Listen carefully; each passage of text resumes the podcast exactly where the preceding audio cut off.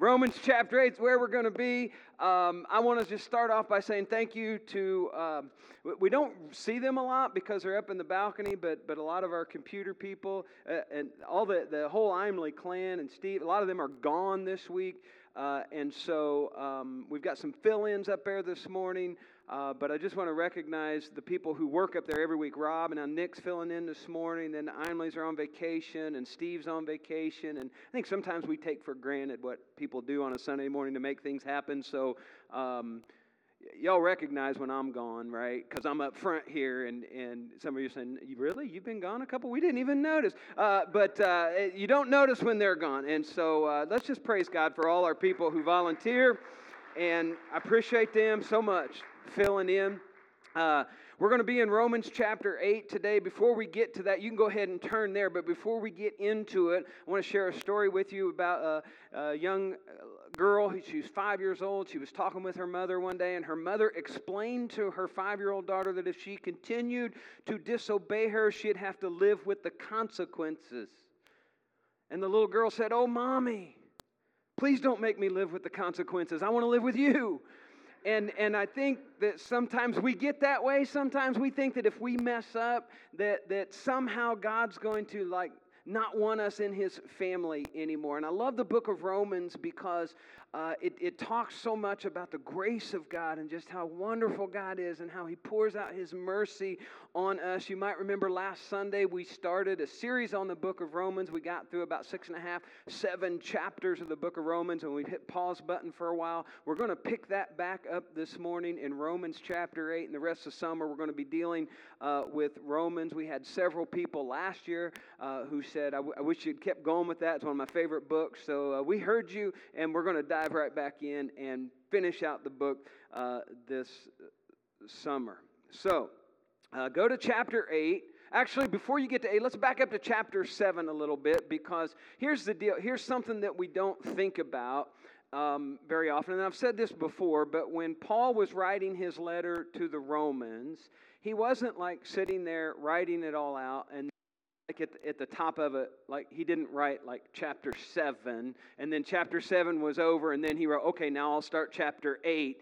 Uh, this is all one continuous thought that Paul is writing to the church at Rome. We put those numbers in, well, we didn't, but our forefathers did years ago to help us identify different parts of Scripture so we could find things better. But uh, Romans chapter 7, I want to start with the end of that, beginning in verse 14. Here's what Paul is writing to the church at Rome. And he says this He says, So the trouble is not with the law, for it is spiritual and good. The trouble is with me, for I am all too human, a slave to sin. I don't really understand myself. For what I want to do, uh, for I want to do what is right, but I don't do it. Instead, I do what I hate. But if I know that I'm, what I'm doing is wrong, this shows me that I agree that the law is good. So I am not the one doing wrong, it is sin living in me that does it. And I know that nothing good lives in me, that is, in my sinful nature. I want to do what is right, but I can't. I want to do what is good, but I don't. I don't want to do what is wrong, but I do it anyway.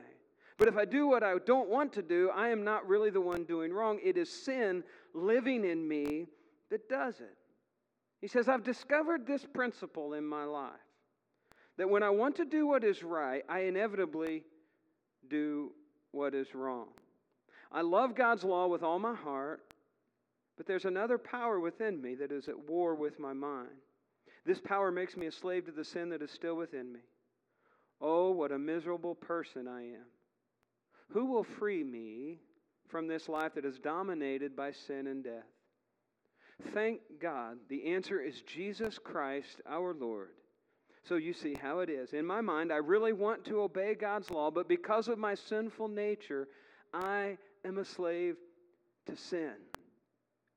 Man, what a predicament the Apostle Paul is in. And when I read this, this gives me a lot of hope because I'm thinking, I've been there. Has anybody ever been there before? I want to do the right thing, but I can't. For some reason, I just don't do the right thing. And I don't want to do the wrong thing, but for some reason, I keep doing the wrong thing. And then I think if the Apostle Paul struggled with this same issue, this guy that we uh, I don't want to say idolize because that's wrong, but, but certainly one of the forefathers of our faith, one of the guys who helped shape New Testament Christianity is struggling with this issue, that makes me feel like, okay, wait a minute. Maybe I'm not as messed up as I thought I was, right? I've been there. I know you have been too. We all have periods in our lives where we're battling the flesh and we give into the flesh, and then we're forced to deal with the consequences of those poor decisions that we have made. And we're like that five year old in the opening story. We have to live with the consequences of our sins. But I think what we do sometimes as Christians is this we mess up, we feel guilty, we feel like we're no longer welcome in the presence of our Father. And when we hear that we have to live with the consequences, we often feel like, well, we're not welcome to live with the church anymore. We're not welcome to live with the Father anymore. I don't belong in the presence of other believers because I've blown it so often. And then Satan, he gets in there, he starts to he gets that bony little fingers. You ever done that with you? He gets that little bony finger into our lives and he tries to get us to believe that we've blown it, we've messed up, God doesn't love us anymore. We're living with the consequences, therefore, we're not living with God. We feel like the Holy Spirit has left us, maybe. And we feel like God doesn't love us anymore. But listen to these wonderful words from Romans chapter 8. In this time of year when we talk about freedom so much, and we should, I love uh, the freedom that we have in this country, but this, this is real freedom. Even if our freedoms in this country were to go away tomorrow, I pray that they never do. But if they do, this is where true freedom comes from. Romans chapter 8, verse 1. I just read all that stuff in chapter 7 about everything that Paul is dealing with, right? What a wretched person he is, what a predicament that he's in. And then verse 8, he says, So now there is no condemnation for those who belong to Jesus Christ. We're free. We're not condemned anymore. If we know Jesus, we are not condemned because of our sin anymore. In verse 2, and because you belong to him, the power of the life giving spirit has freed you from the power of sin that leads to death. The law of Moses was unable to save us because of the weakness of our sinful nature. So God did what the law could not do. He sent his own son in a body like the bodies we sinners have. And in that body, he's talking about Jesus, of course, in that body, God declared an end to sin's control over us by giving his son as a sacrifice for our sins. He did this so the judgment of the law would be fully satisfied for us who no longer follow our sinful nature, but instead follow the Spirit. I want you to hear me on this this morning, church. We are free from the bondage of sin. No matter what you've done in your past, no matter how awful it is, no matter how many times you've done it, if you are in Jesus Christ, you are free from the bondage of sin. But hear me on this as well. That doesn't give you the right to go out and live like you want to live and just say, oh, I'm free. I'm not condemned anymore. God has saved me. So I'll go do what I want. That's not what Paul is saying here. In fact, in Romans chapter 6, a couple chapters earlier, verse 2, he says, Shall we continue to sin? Heaven forbid. No, by all means. Here's the deal we should want to do better. We need to do better. God has instructed us to be holy because He is holy, but sometimes those same old sins just continue to creep in. Can anybody relate to that this morning? You thought you had it conquered, and then it just kind of sneaks up on you, and that same old stuff just kind of pops in sometimes. Here's what I want to do for the remainder of our time this morning. I want us to look at, uh, because we all love that part. We all love that there's no condemnation. We love that being free. But sometimes we fail to look at how we can do better right? How we might do a better job of defeating the sin that is in our lives. If we truly love God, like we say we love God, we should want to do better, right? I don't want us to see what we might be able to get by with, right? I want us to see how much closer to holiness we can come on a regular basis. I get this question asked sometimes when I used to do church camp or when I was in youth ministry, especially from our young people, especially when it came to dating and relationships. Well, what, what can I get by with? right? And adults aren't any better sometimes. We like to walk as close to the edge as we possibly can. Don't even go close to the edge. Don't even go close to the darkness. Instead of seeing what we can get by with, let's see how holy we can become. This reminds me of a story about a young soldier, his commanding officer. They get on a train together in Europe. It was during World War II. There's only two available seats on the train car that they were getting in, and they were across from a young, attractive lady who was traveling with her grandmother. As the four engaged in conversation, the soldier and the young, attractive lady, they just kept looking at one another, and you could tell that there was a mutual attraction there. Suddenly, the train goes into a tunnel. It sends the, the, the train car into complete darkness, and while they were in complete darkness, immediately two sounds were heard the smack of a kiss, followed by the slap of something. and as the four came back into the light, the grandmother is sitting there and she's thinking, I can't believe he kissed my granddaughter, but I'm glad she had enough courage to slap him. He deserved it. The commanding officer is sitting there and he thinks, I don't blame the boy for kissing the girl, but I wish her aim would be better when she went to slap him because she slapped me in the face. And the young girl thought, I'm so glad he kissed me, but I wish my grandmother hadn't slapped him for doing it. And the young soldier just sit back in his seat and said, Wow, I can't believe I got to kiss such a beautiful girl and slap my commanding officer right in the face and not have to deal with the consequences. Now, here's the deal sometimes we think we're getting by with stuff in the dark. And it is, it's easier to get by with certain things in the dark. That's why the Bible tells us in John 3:19 that many people love the dark because of their evil ways. But we've got to stop living in the dark. We're children of the light.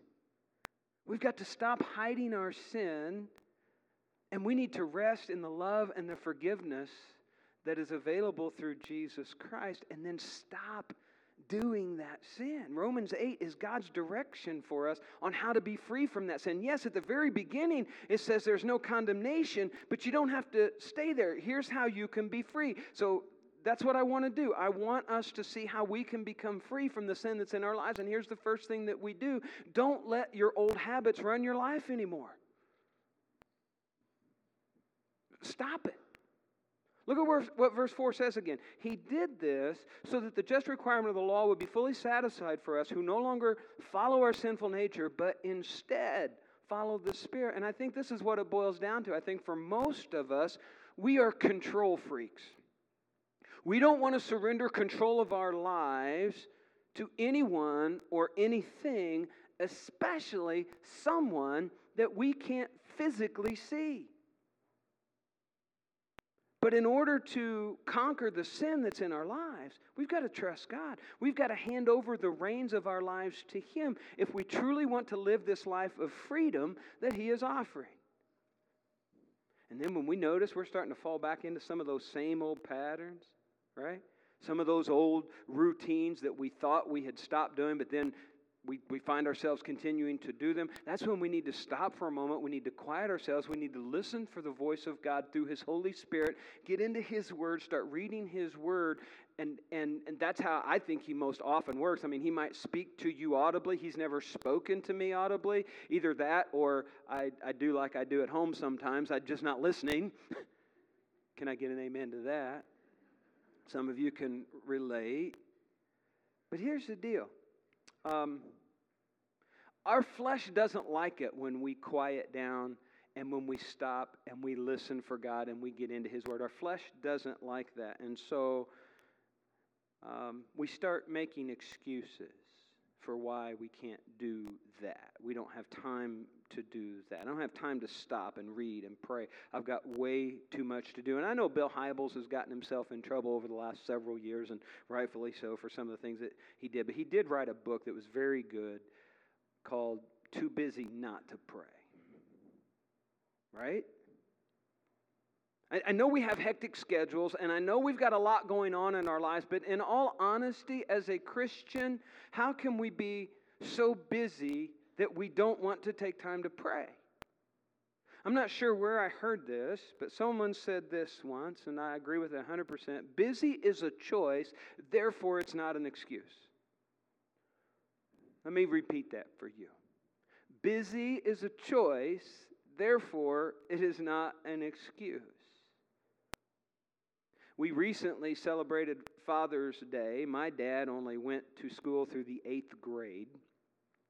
Uh, and uh, he had to quit school and help his family get it. He had to get a job and help raise his five other siblings and so on and so forth. And so he only went to the eighth grade, but he had a lot of uh, conventional wisdom, if you will. He had a lot of smarts um, that some today with more degrees than a thermometer don't have. And he said this People will find time to do what they want to do. People will find time to do what they want to do. Isn't that true? Let me ask you something. What do you want? I fully believe that some people are not free from their sin because they enjoy sin. They don't want to be free. They enjoy the sin more than the thought of being free from the sin. Again, I've said this before sin is fun. If sin wasn't fun, it wouldn't be appealing, it wouldn't be enticing. But some people enjoy that temporary pleasure instead of the thought of being free. And what they don't realize is this sin is keeping you from having the life that God wants you to have, that you'll find more fulfillment in than anything else you can find out there. And Satan is doing everything that he can to convince you to stay right where you're at, but God wants you to be free. He wants you to give it up. He wants you to be free from that behavior. He wants you to be free from that addiction. When you gave your life to Christ and you were baptized into Him, He promised to give you His Holy Spirit. And because that Spirit lives inside of you, He wants you to keep in step with that Spirit. And that's the second thing we can do to overcome these sins that keep cropping up in our lives, especially those habitual ones. Keep in step with the Holy Spirit. You say, okay, great, wonderful. How do I do it? Galatians 5:25 says this, since we are living by the Spirit, let us follow the Spirit's leading in every part of our lives. You say, but that's hard. Man, but it can be done. If it couldn't be done, Paul wouldn't have said do it. He wouldn't have instructed us to do something that we couldn't do through the power of the Spirit. And I think what it what we have to do where we start is by us making a choice to do things God's way and not our way. Again, we're control freaks. And it's not easy because sometimes we hear the Holy Spirit or we feel that the Holy Spirit is, is leading us to do something. We feel that God's Word is telling us to do something, and it directly clashes with our flesh, with our habits, with our tendencies. And so rather than fight it, we give in. But we have to do what the Spirit is saying instead of what we are thinking. Sometimes that's hard, right? It's hard because, again, we, we react most of the time based on what we can see. And it's hard for us to trust in a God whom we can't see, who sees things that we can't. Would you agree with me on that? And that's where our faith comes in. Do we really trust Him? Do we really trust Him that He knows what's best for us? Some of you remember this story. Many of you are too young. It was July 16, 1999. John F. Kennedy Jr. was killed when the plane he was flying uh, crashed into the Atlantic Ocean off the coast of Martha's Vineyard. His wife, Carolyn Bessette, sister in law Lauren Bessette, they were also killed. Uh, they intended to fly the coastline of uh, Connecticut across Rhode Island Sound to his final destination of Martha's Vineyard Airport. The National Transportation Safety Board concluded that the crash was caused And I want to read this to get it right. The pilot's failure to maintain control of his airplane during a descent over water at night, which was a result of spatial disorientation. He said that the cause of the spatial disorientation was hazy conditions which existed on the night of the fatal crash, coupled with the fact that Kennedy was insufficiently trained to fly using the instrument panel. From what I understand, especially at night, haze can lead to disorientation for pilots. There were other pilots who later said, as they were flying that night, that there was no visual horizon whatsoever. While they were flying over the water, the haze was so bad you could not see the horizon, um, and it made it almost impossible to know up from down. And because of the conditions, Kennedy thought he was flying in the right direction, but instead he was flying his plane downward until he was in a death spiral and he didn't even know it. He thought he was going up when he was in reality going down. Kennedy thought he was going in the right direction, even though the haze made it impossible to tell the difference between heaven and earth.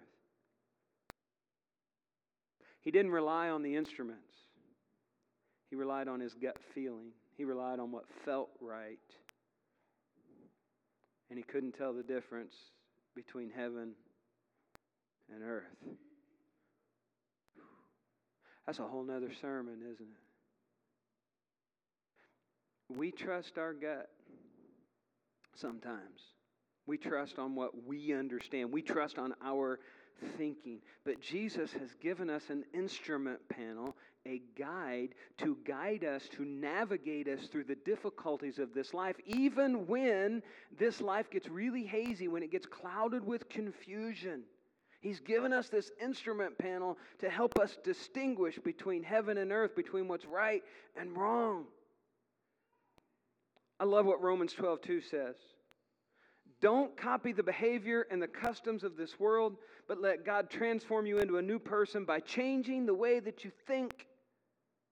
And then you will learn to know God's will for you, which is good and pleasing and perfect. We can't fall into the trap of copying what the world is doing. And there's a couple of reasons why. Number one, the mindset of the world is constantly changing. And number two, it's never the thoughts of God. The mindset of the world is never the mindset of God. And so we have to transform our way of thinking into God's way of thinking. And until we do that, we're never going to get it right. We're never going to know God's will for our lives. And that transformation takes place when we slow down long enough to get into God's Word, to talk to Him, and then to listen to what His Holy Spirit is trying to tell you through His Word. And sometimes through Christian counsel. And when the Spirit of God speaks to you, you need to learn to listen. And when you learn to listen, you change the way that you think, and then you're able to overcome some of these old pitfalls that just keep cropping up that make us feel like we're no longer loved by God. Here's the third thing I think we need to do to overcome these habitual sins, and that's get rid of the wrong thinking. You say, well, how do I do that? Verse 5 and 6 Those who are dominated by sinful nature think about sinful things, but those who are controlled by the Spirit think about things that please the Spirit. So letting your sinful nature control your mind leads to death, but letting the Spirit control your mind leads to life and peace. You say, okay, well, what is wrong thinking? Well, I think wrong thinking would include such things as negative thoughts about yourself negative thoughts about others, critical thoughts about others and yourself, judgmental thoughts, anxious thoughts, lustful thoughts, impure thoughts, vengeful thoughts, and so on and so forth. We got to get rid of those things, church. If we want the world to take us seriously, we can't be living like they are. We got to be different. We got to stand out. We got to get out of the darkness and be light. And Paul says, here's how you get rid of it. Here's how you get rid of the, the stinking thinking, we like to call it, and start living according to God's word and His Spirit. And, and, and then God will start to transform us into being more like His Son. It's in Philippians chapter 4, verse 8. And here's the deal Paul says, You can choose what you think about. You cannot help but have stupid thoughts pop into your brain every once in a while. I'm the king of stupid thoughts, and sometimes they get from there to there. Can I get an amen to that? Not that I do that, but that y'all do that too, right? Actually, I do do that, right? And so we've got to get rid of those. You, you can't help those that pop into your brain, but you don't have to dwell on those things, right? Paul says in Philippians 4 8, and now, dear brothers and sisters, one final thing, and this is interesting. He's writing this letter to the church at Philippi, and he says, one last thing. And if someone is saying one last thing, is it pretty important? Here's what he says. This is, this is what I want to leave you with. This is what Paul says. And now, dear brothers and sisters, one final thing. Fix your thoughts. Fix your, your thoughts. Fix them on what is true and honorable and right and pure and lovely and admirable. Think about things that are excellent and worthy of praise because here's what happens how we think shapes our mind, our will, our emotions, our character, our lives. If you think on lies, you're going to believe lies. You think dishonoring thoughts, you're going to reap dishonoring actions. You think impure thoughts, you're going to live an impure life. You think on the truth and the promise of God, you're going to begin to live in God's power. You think honoring thoughts, you can transform your marriage. You think pure thoughts, you can live free from pornography and sexual addiction. And the Proverbs tell us this as a man thinks in his heart, so is he. Change the way you think. Dwell on these good things and again, you can't help the temptations that sometimes Satan throws in your brain, but you don't have to stay there. Every day, ask Jesus to reveal your wrong thinking, help you to shape your mind through the Spirit. And over time, I think that old way of acting is going to disappear. Now, here's what I want to leave you with. Number four, learn to live in the power of the Spirit. Look at verses 12 through 14. And I think sometimes we downplay the Holy Spirit in our lives too much. Therefore, dear brothers and sisters, you have no obligation to do what your sinful nature urges you to do. For you, if you live by its dictates, you will die, but if through the power of the Spirit you put to death the deeds of your sinful nature, you will live. For all who are led by the Spirit of God are children of God. Paul tells us that we are under no obligation to do what our old life is telling us that we should do we don't have to listen to our old life. We don't have to listen to what Satan is saying to us, what he's trying to drag us back down into. But yet, there are many Christians who have not grasped this truth. We love that there is no condemnation part, we love the freedom part, and we should. It's amazing. But that's as far as a lot of people want to take it. And I want to ask you this morning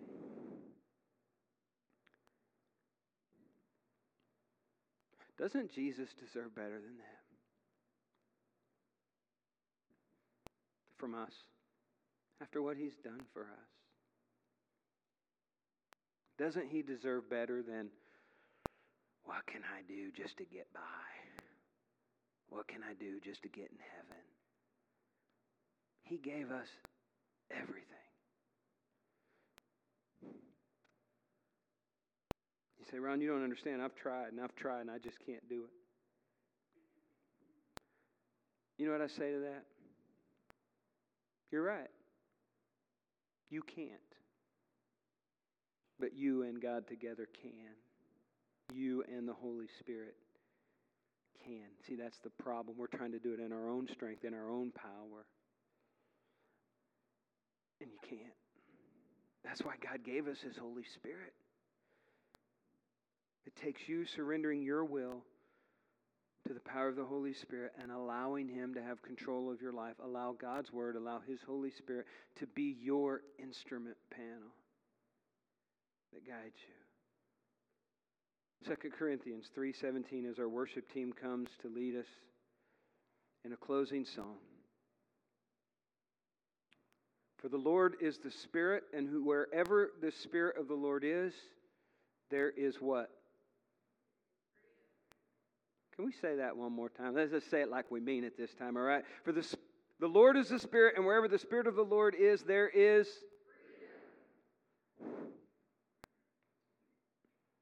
Do you want to be free?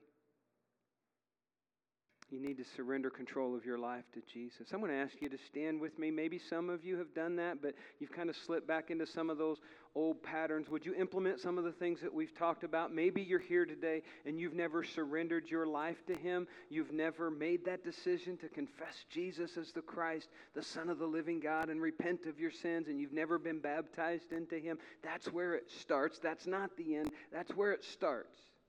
Maybe that's something you need to do today. Maybe you just need to spend a little time in prayer this morning as we're singing this song. Whatever your decision is, we encourage you to make that as we sing.